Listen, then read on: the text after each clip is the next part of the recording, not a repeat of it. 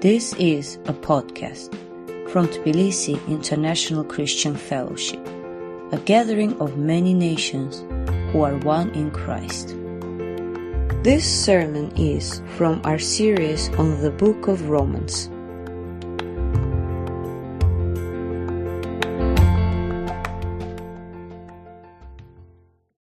Well, and he is present here in his church among his people by his Spirit. Amen. Amen. And I have to confess, I feel absolutely awful today. Our bed collapsed last night, and my wife accused the children of jumping on it, but I think we know which little monkey was the one destroying the bed, and I, the whole bed was kind of bowed like this, and my back feels terrible, my eyes feel hot, I'm in danger of collapsing and falling asleep during my own sermon. But that doesn't matter, because Jesus Christ is the shepherd of his sheep, and he has something for all of us today. It doesn't ultimately depend on people. It depends on Jesus alive, reigning, and present among his people by his Spirit. So we are not alone. The Spirit of Jesus is here and among us and within us. And that's the whole burden of what I have to share with you from Romans chapter eight. So if you have your Bible, please turn there to Romans chapter eight. Hopefully, a well-thumbed chapter in your Bible.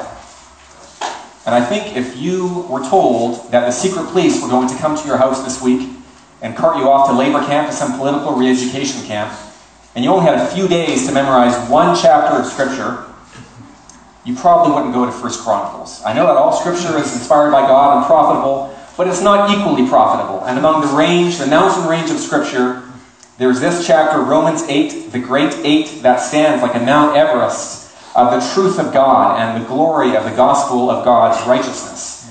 And so I am very excited about what God has to say to us this morning in these first, or this afternoon in these first seventeen verses. Paul writes,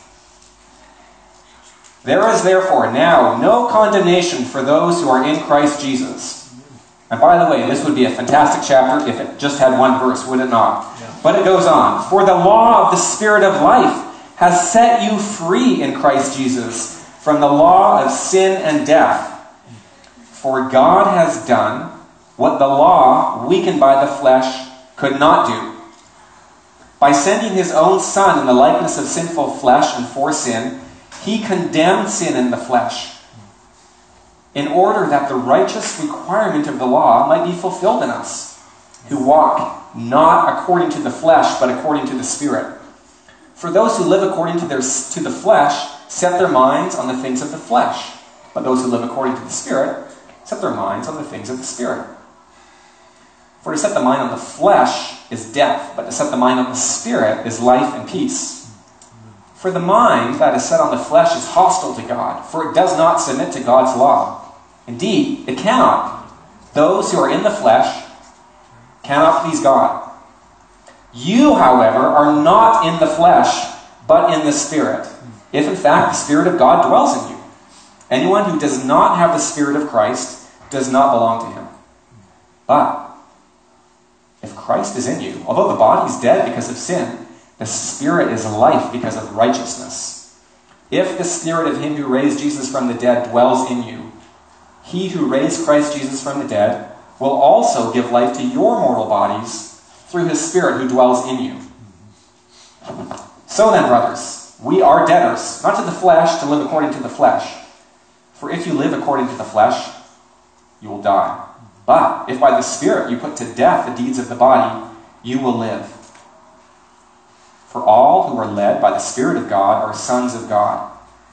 For you did not receive the spirit of slavery to fall back into fear, but you have received the spirit of adoption as sons, by whom we cry, 'Abba, Father.' The Spirit himself bears witness with our spirit that we are children of God. And if children, then heirs, heirs of God, and fellow heirs with Christ, provided we suffer with him in order that we may also be glorified with him." Amen. Now those seventeen verses, I must say, are just wall-to-wall encouragement. And if you leave this first part of Romans eight feeling burdened and condemned and with a whole list of things to do, you have not understood what Paul has to say. And we should just read these verses again. And it's very striking, if you read these verses closely, there is not a single imperative. There are no commands here, no demands. It's one grand indicative, and Paul explaining, this is what God has done in Christ, and this is what is true of us by the Spirit. Now, of course, there are implications in how we live our lives, but that's not the burden of this text. The burden of this text is that the Spirit of life has set us free from the slavery of sin and the futility and helplessness we experienced when we were under the law apart from the Spirit. The Holy Spirit is mentioned fifteen times in these seventeen verses. fifteen times in seventeen verses. There's no other passage in the New Testament that comes close to that. And so this is the passage par excellence in Scripture describing life in the Spirit. And I must say, it stands in stark and total contrast to Romans seven. Was that not a dreary and drudgerous passage to preach through last week? In Romans chapter seven, the last twenty verses, the Holy Spirit is not mentioned once. But the words law or commandment appear twenty-one times. Okay, here? That's better. The words law or commandment appear twenty-one times, the Spirit not one single solitary time. What Romans seven is describing is not the Christian life, but rather the pre-Christian life, apart from the Spirit, under the law. What the wretched man Paul is describing in that chapter is not someone who struggles with sin like we all do and falls down to one knee only to get back up. This is someone who is enslaved to sin. He is completely unable to do the will of God. And he has to confess, nothing good dwells in me. But now something good does dwell in us. The Spirit of God dwells within us, and we're free from that slavery to sin. Now stop a minute and think. The practical effects of believing that Romans seven is a description of the Christian life.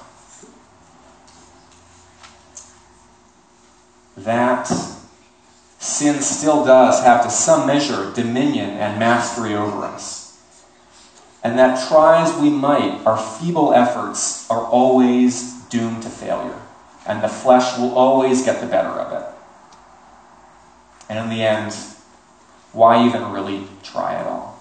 The best we can hope for is being forgiven failures, and that our mountain of sins will be forgiven at the foot of the cross. But we never change and become the holy people that God has created us to be. I thank God that is not the gospel. Of course, we still have to deal with the reality of sin. I believe that because I'm not insane, right? We all have sin that we deal with. It's daily present, and as Jesus taught us to pray, we must daily ask our Heavenly Father to forgive us our sins, as often as we ask for daily bread. But sin is no longer what dominates our lives. According to Romans chapter eight, we have been transferred from this old realm of the flesh to this new realm of the Spirit of the living God. That's why there's no longer any condemnation. We're not under that black cloud of guilt and fear and shame that Romans seven describes. We experience freedom, justification, confidence, and access before God. Because the Spirit has set us free from that old law of sin and death. Now God, Father God, has sent both His Son and His Spirit to liberate us from slavery to sin. Not only to pay for its penalty, but to actually liberate us in our lives here and now from the dominion of sin. As Romans eight describes, God sent His own Son in the likeness of sinful flesh. Jesus did not commit sin, but He experienced in His own physical body the effects of life in a fallen world. He experienced suffering and death. And finally, he was nailed on the cross as our sin offering to condemn sin. And notice that second use of the word condemn. You and I, the sinners, are not condemned, but our sin is condemned.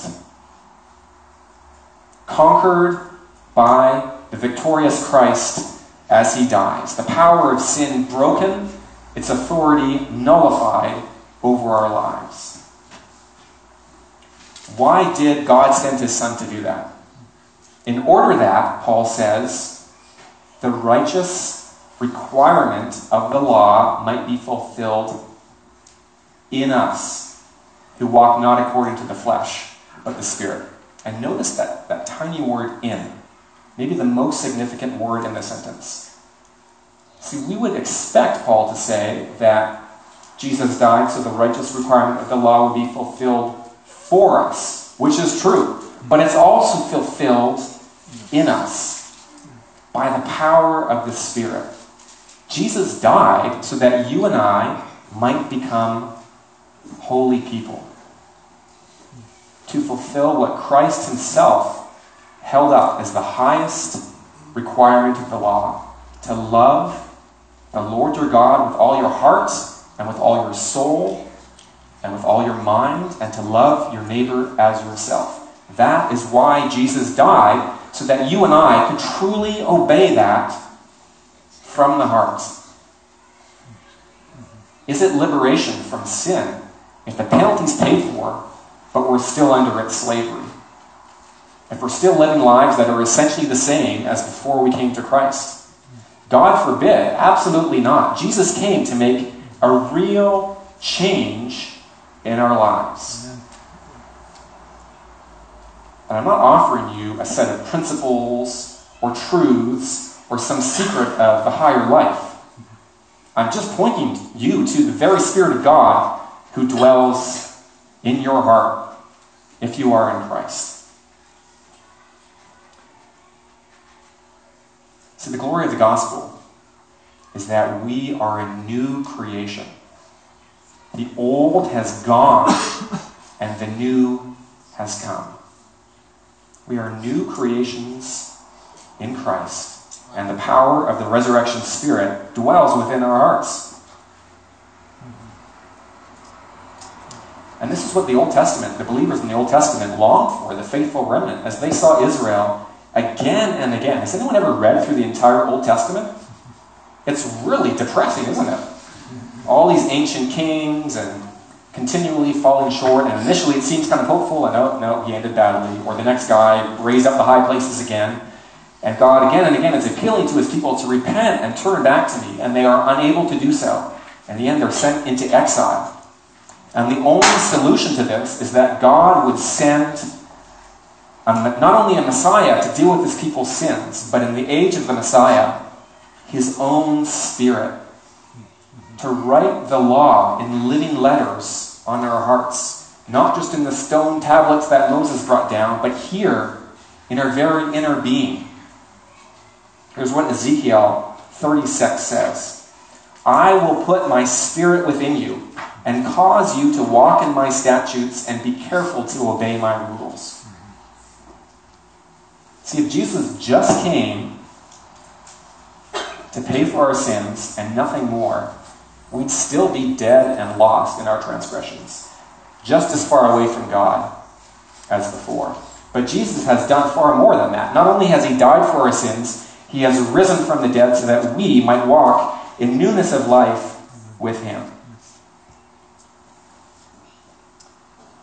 There was an old little jingle that uh, a Christian named John Barridge wrote several hundred years ago. You might have heard it. It goes like this. Run, John, run, the law commands, but gives me neither feet nor hands. Better news the gospel brings. It bids me fly, but gives me wings. See, Jesus came, and his demands were actually even higher than the, the demands of the Old Testament. He was requiring inward conformity in their hearts. But thank God, he hasn't just come with illicit demands. He actually fulfills those requirements in us by his Spirit. And so we cannot meet with Jesus and be left unchanged. That would not be the gospel. And the law can tell us what those demands are, but it is not able to actually help us fulfill them. Let's say you go for a long trek out in the wilderness here in Georgia. Foolishly by yourself. And far away from civilization, you slip on a wet log and you go hurtling down some ravine. And when you regain consciousness and wipe the blood from your eyes, you realize to your horror that your leg is pinned under a massive boulder. You can't move it. And you're lying there and your backpack is over there and all you have in your hand is your map. Now your map tells you where you are, and it tells you the village you need to get to. But that map is not going to help you get out of your situation, is it? In fact, as you stare first at the map and then at that boulder where your leg is pinned, you start going mad from frustration and then panic.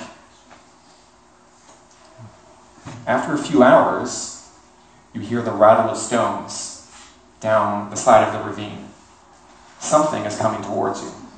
And you crane your neck backwards trying to see what fearsome beast this is. And to your unspeakable relief, it's the hairy face of a Georgian shepherd. And with the aid of some ropes and some sticks, he manages to get that boulder off of you. He massages the circulation back into your legs. Then he pulls out a little clear bottle and forces a fiery liquid down your throat. You gasp, you feel awake and alive. He grabs you by the back and half guiding, half pushing, gets you to the top of the ravine. And he walks with you along that path to your destination. Was the map bad? No, maps are not bad. Maps are good, but they have limitations, don't they? Is the law bad?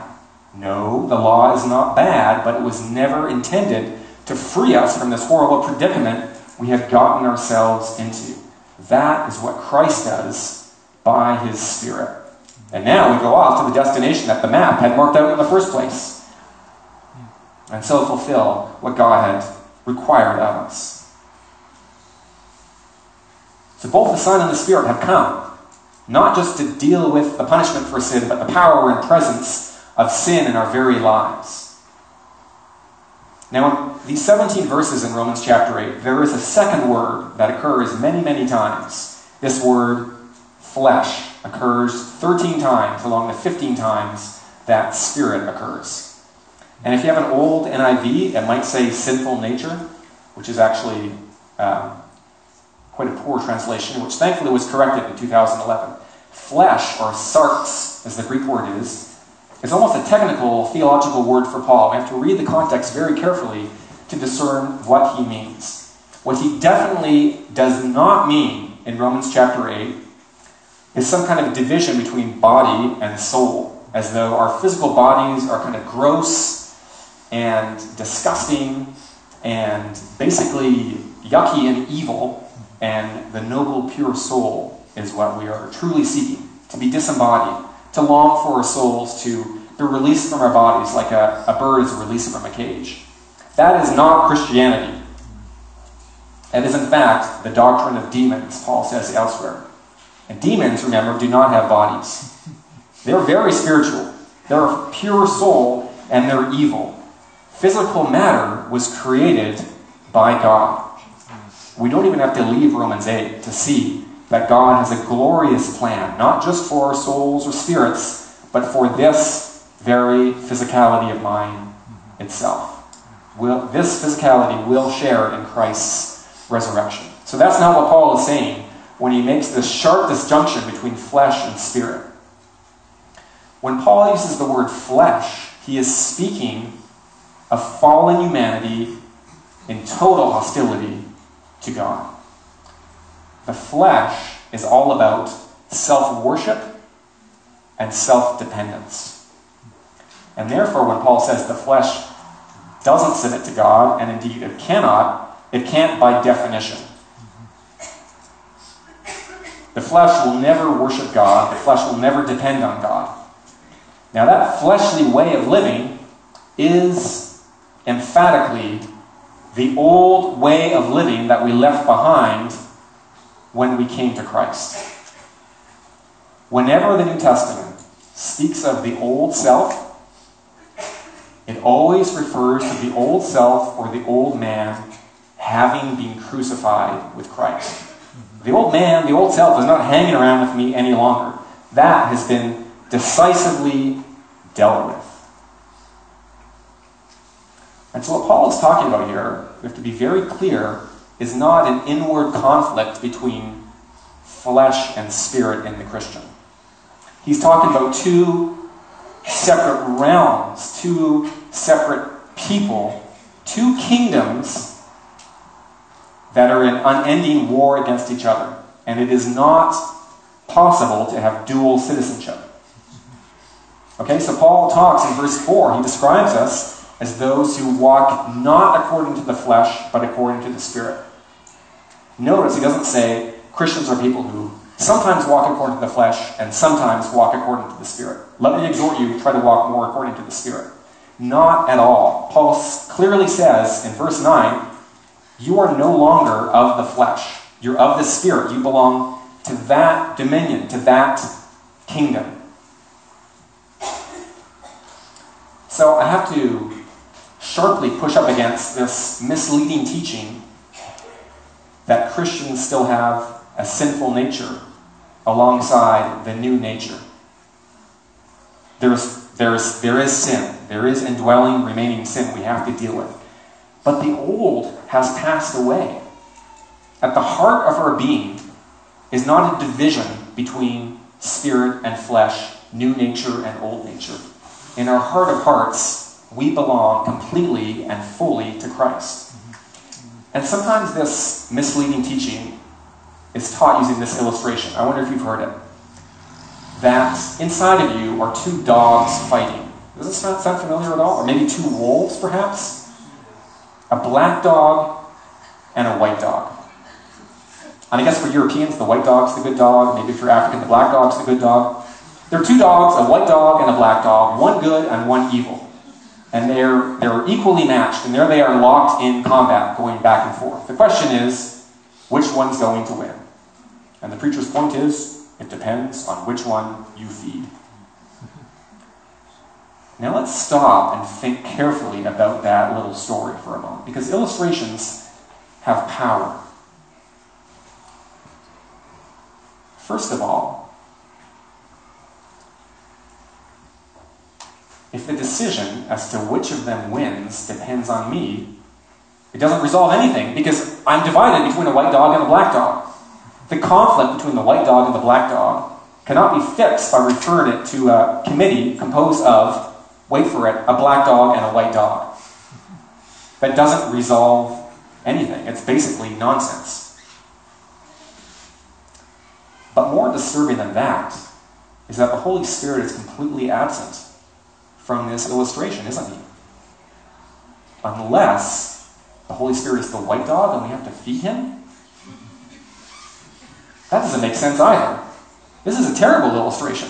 This is really describing Romans seven, isn't it? Thank God we're not left in limbo trying to decide the black dog or the white dog, the black dog or the white dog. It's as though the next James Bond movie, they decided that James Bond and the villain were going to be a set of conjoined twins. Two heads and a single body trying to fight over which head to point the pistol at. That actually sounds like an interesting movie.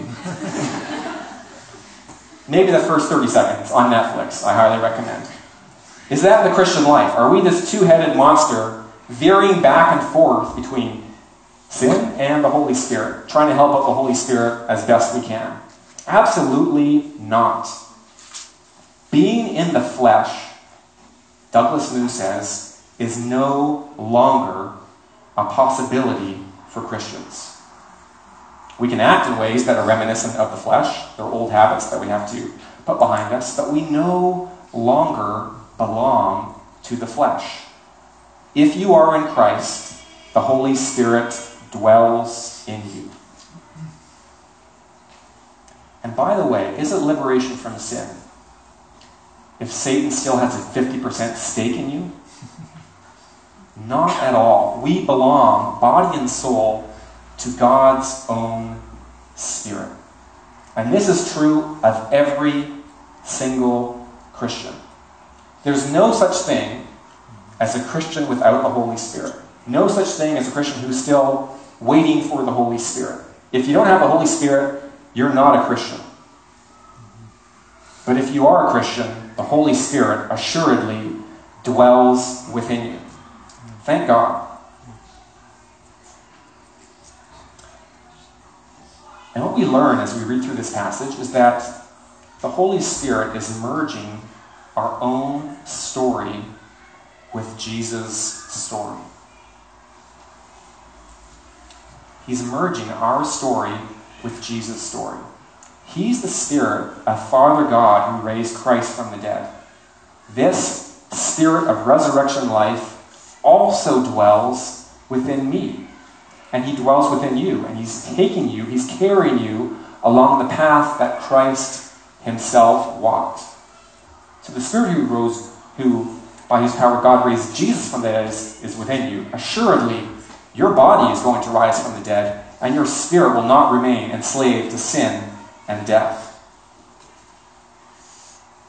So then, verse fifteen, it's kind of the hinge of the whole passage. Everything else is kind of building up to this. So then, Paul says, we're no longer debtors to the flesh. We owe nothing whatsoever to that old way of life. Has no claim upon us. Not even a fifty percent claim, a twenty-five percent claim, a ten percent claim. It has no claim whatsoever on our lives. And when you and I go out this week, we will face temptation. And there are going to be old habits and old ways of thinking and acting that we're going to have to deal with. And thanks be to God, those things can no longer force us to obey. We can foolishly surrender them momentary power in our lives, but they can no longer dominate us and force us to do their will. The Holy Spirit dwells within me. Besides, all that stuff just leads to death anyways. I'm ashamed of all that garbage. Why am I still doing this? I want to walk according to the Spirit of life, who brings life and joy and peace into my heart. And so what we're called to do is by the Spirit, put to death those old things. Put them to death daily, those old habits, those old ways of thinking and acting.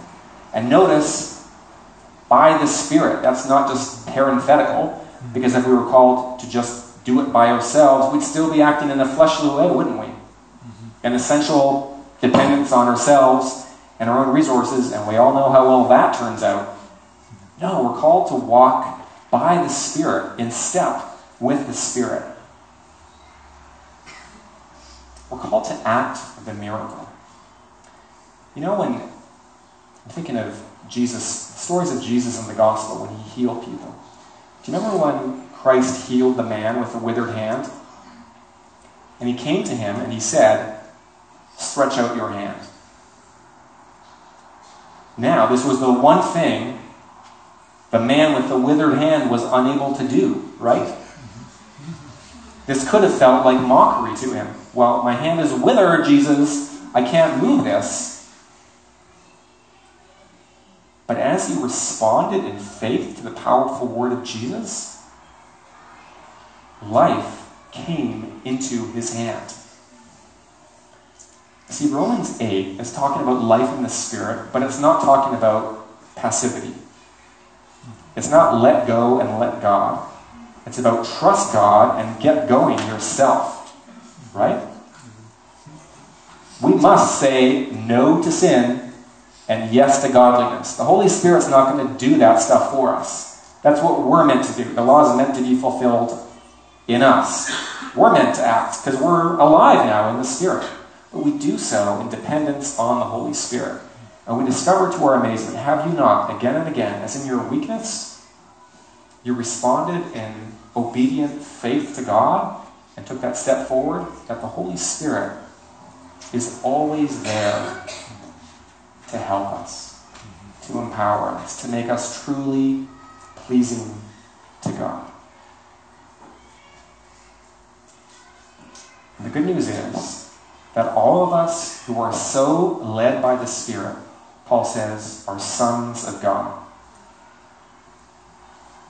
If we're led by the Spirit, we're sons of God. And by the way, that word led does not mean quiet, gentle guidance. This is not the still small voice like, share the gospel with that person on the bus beside you. If you look up this word in the New Testament, it's almost always used, especially in the gospel and Acts, to describe people who are being arrested, thrown in prison, and brought before the judge. This is a very forceful leading.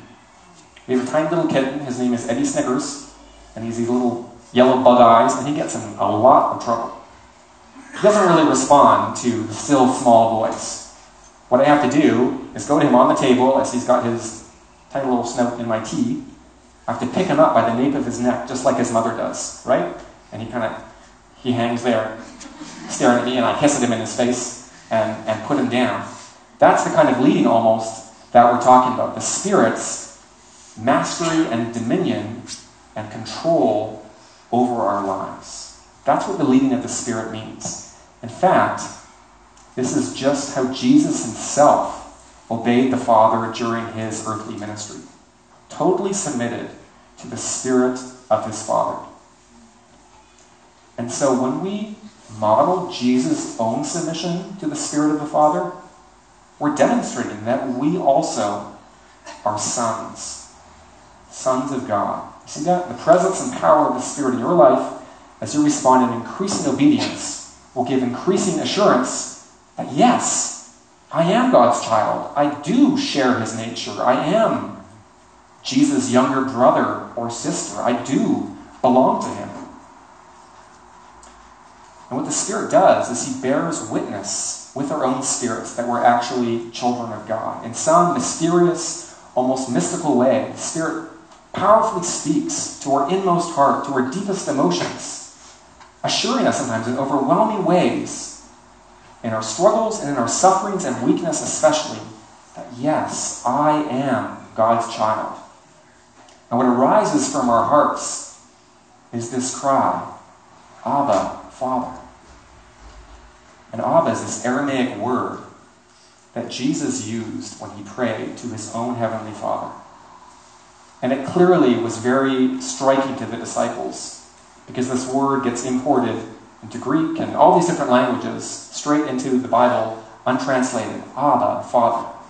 And it, it doesn't exactly mean daddy, like you might have heard. In fact, it was a German scholar who let that cat out of the bag in nineteen sixty-seven, fifty years ago, and almost immediately retracted it. And the last fifty years, that cat has not wanted to go back in the bag. Abba does not exactly mean father. When we see it in Aramaic, it's almost always used by an adult son speaking to his father. It's not so much about intimacy as it is about, it is about dignity and confidence. And you know, Jesus did not relate to his father as a little toddler with gaga boo boo talk, right? He related to him as a son, as a dignified son, speaking to his dear Father. And that's the kind of relationship that Paul is talking about here. If we're sons and daughters of God, we share fully in the inheritance. We bear God's name. We share, we're partakers of the divine nature. And we're heirs with Christ. We can come to God with total confidence and freedom. That's the glory of the gospel. And so when we do that, we're sharing in Christ's own sonship. There's no part of Jesus' sonship that is off limits to us. We are sons of God just as much as Jesus is. We're full co-heirs with Christ. Nothing of the Father's heart is held back from us. When we follow the path that Jesus followed of suffering and obedience, because he learned obedience by what he suffered. When we follow that path, led and controlled and mastered by the Spirit, we too can be confident that we are God's sons and that we will be full heirs of Christ's glory. Let's pray and thank God for this great news as the worship team comes up. Dear Heavenly Father, we're so grateful that we can address you this way, as your sons and daughters, as your dearly beloved children, that despite our sin and our weakness that we're so aware of, we no longer live under this black, black cloud of guilt, fear, condemnation, and death. Thank you that we're no longer enslaved to sin, but that the spirit of resurrection life dwells mightily within our hearts. And Lord, you know the temptations that each of us faces and the struggles that each person here has to deal with. And thank you, God, that we are not alone, that there is always a way of escape from temptation, because your Spirit has made us home now and forever within our hearts. In the name of your Son we pray. Amen.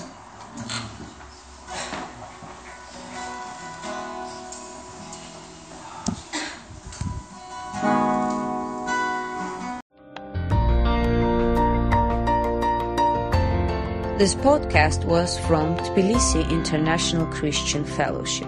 Learn more about us online at ticf dash georgia dot org. Thanks for listening.